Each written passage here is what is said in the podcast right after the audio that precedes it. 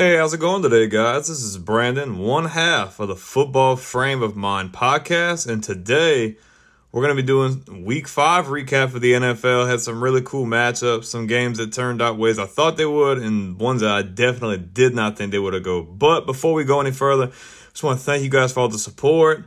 We thank you guys for subscribing, for liking all of our videos, all of our audio content, man. We're just so grateful for you guys.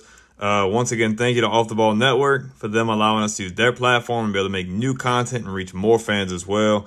And I just want to thank my partner, Cam. He's got a lot going on right now, so you guys just keep him in your prayers. And uh, just get, show him some love for all the hard work he's put in as well. Now, if I'm getting into Week five, I'm going to go through about four games. With the first one, I'm just going to get it out of the way. Uh, you guys know that I'm a Patriots fan.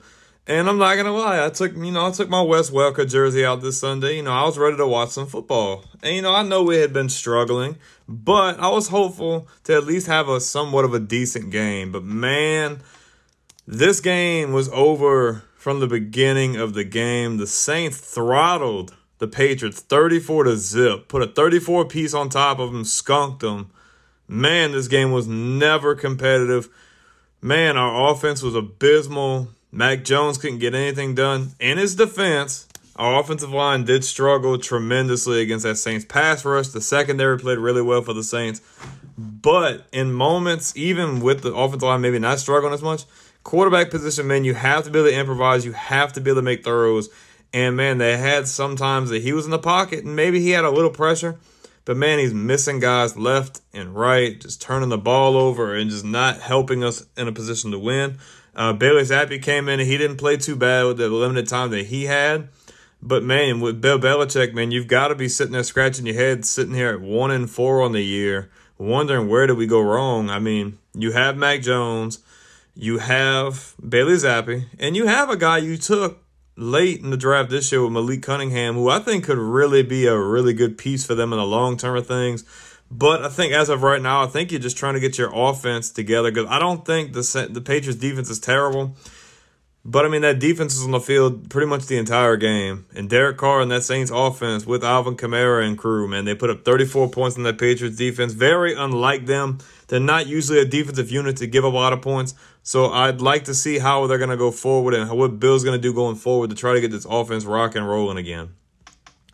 The next game I'd like to talk about, which was a game which I wanted to preview last week, and I did happen to preview, and that was Houston at Atlanta. This game was pretty interesting. Uh, not a high-scoring game, but, you know, some younger, hungry teams trying to fight and establish themselves in their own respective divisions. And, man, it looked like going towards the end of this game that the Houston Texans were going to pull this out. Stroud didn't have a bad game, but, man, I have been an advocate for Desmond Ridder since he was at Cincinnati.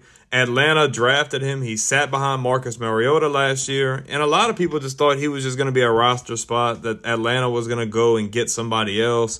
They thought they were going to go get Lamar Jackson. They thought maybe they'll go draft a quarterback in this past year's draft. But no, man, they, they roll with Ridder, and Desmond Ridder brings them to the end and wins them this game, man. He looked really good. I think it was a career high in passing yards. I think he had over three hundred yards passing. Correct me if I'm wrong. But, man, like, this guy has the tools, man. And it seems like Arthur Smith is really just all in on Desmond Ridder. And they're not looking that bad. They have good players on defense. They only gave up nineteen points. And, man, that offense came up clutch when they needed to. And, man, they got the win, which is putting them in good standing in the N F C South. It's going to be between them, the Bucks, and the Saints. We're going to kind of see how that's going to play out. I mean, with the Saints winning and the Falcons winning, now they're both sitting at three and two, while the Tampa Bay, the Tampa Bay Buccaneers are at three and one. But if I'm going to go to a game that, man, I, I didn't think this game was going to go the way I called it. Uh, it was a really good matchup between two of the younger, more elite, prominent quarterbacks in the A F C and in the league in itself, and that's Trevor Lawrence versus Josh Allen. I'm talking about Jacksonville at Buffalo. Man, like, I thought it was a hot take to pick the Jags in this game, but, man, like, they came to play. And that's not saying that Josh Allen had a bad game, and he threw for over three hundred yards. He did have a pick, but it wasn't a high-scoring affair. I mean, it was a twenty-five twenty game. It was back and forth. I think it just came down to who was going to make more plays and who wanted it more. And on Sunday, man, that was Jacksonville. I'm really proud of where the Jaguars have grown. Man, even since Urban Meyer has left, the culture they've uh, established. And, man, now that you have Lawrence, you have Etienne, you have Ingram, you have Christian Kirk, and now you have Calvin Ridley back in that offense, man. T-Law and them boys are going to cook, man. And Jacksonville came out, and they made a statement win because, man, they would have lost that game. Now you're looking at Jacksonville sitting at two and three in an A F C South that's kind of mid at best. But, man, uh, Buffalo's still sitting at three and two, so they're not looking bad right now. But, man, Jacksonville, that was a must-win. And, man, that's a very impressive win to be able to go at Buffalo, which isn't an easy place to play. And you got a nice statement win. And I'd like to see how this is going to go moving forward. But, hey, great win from the Jaguars. I'm interested to see where it goes. Now, the last game, and, look, this was my biggest game going into this weekend, this past weekend. And uh, I didn't think it was going to necessarily go this way. But we're just going to talk about it anyway. Nothing more really crazy to say about this game. But I'm talking about Dallas and San Fran. The 49ers, just like I said in my preview video, that, man, the 49ers just ran and threw all over Dallas. They just could not contain that offense. And Dallas just could not get anything going on their offense, man. They, they gave up forty-two. And Dak and crew just could only put up ten points in that Niners defense. Man, like, the Niners are on a mission. I have I cannot say this enough that, man, like, they are on a mission. That defense looks solid, and the offense, like I said before, has continued to improve week in and week out. Man, like, you just cannot go wrong with the way they're playing right now, man. And honestly, in my opinion, the Eagles are, I keep saying that they're the favorite, but, man, I'm starting to wonder if maybe the 49ers are going to establish themselves as the favorite out of the N F C. Because, man, they are winning in convincing fashion. And, I like, look, we're only five games in. I know I know I should probably pump the brakes a little bit, but, man, they're looking really good. And I just don't see many other teams in the N F C or the N F L as a whole that are going to get in the Niners' way of making it back to the Super Bowl for the first time in, what, like three years? I think when they played Kansas City and they came up short. But, man, I think the Niners are on a mission. And I'm going to go on a hot take, man. I mean, I could say hot take, but I think they're the favorite over the Eagles at this point, for sure. And, I mean, they have a lot of good matchups going into next week. Man, some teams that came up good won last this past week. Man, I hope y'all, I know y'all seen that Jonathan Taylor finally agreed to terms with the Colts. Unfortunately, Anthony Richardson's looking like he's going to be sidelined for a few weeks. He's going to be on injury reserve for a little while.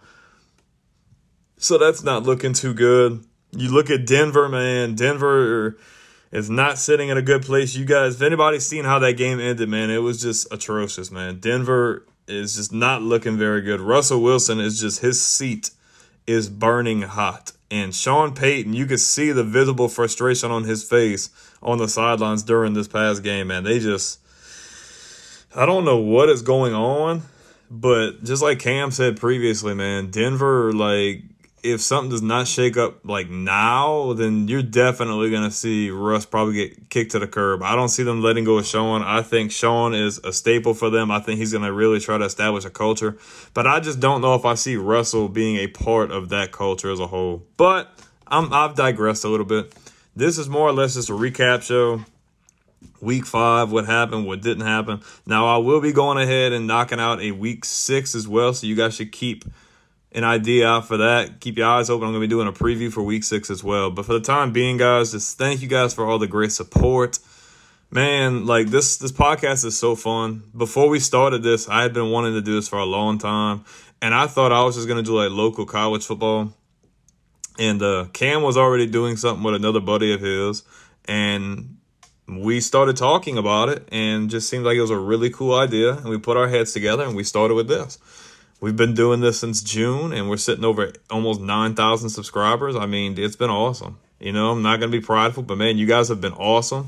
Uh, y'all support has been awesome. The views, the likes, the subscriptions, man, we are just so grateful, and just thank you guys for that. And, man, I said it before the video, but thanks to Off the Ball Network, man. That's some crazy bunch of guys that love sports, love football, basketball, baseball, all that kind of stuff. So you guys should check out their platform as well if y'all want to check out some more really good sports-related content. Very dedicated, really good content on that end. Thanks to them again for allowing us to use their platform to be able to expand and be able to reach out to more, more of a bigger audience, if you, I could say so myself. And uh, like I said, if you guys could just uh, keep Cam in your prayers, they'd be greatly appreciated. Man, he works really hard to make sure that we put out really good content on a very consistent and good basis. But thanks to him, to all the hard work he does. And, man, thanks, you guys. I'll see you guys on our Week six preview. This is Brandon with the Football Frame of Mind podcast, signing off.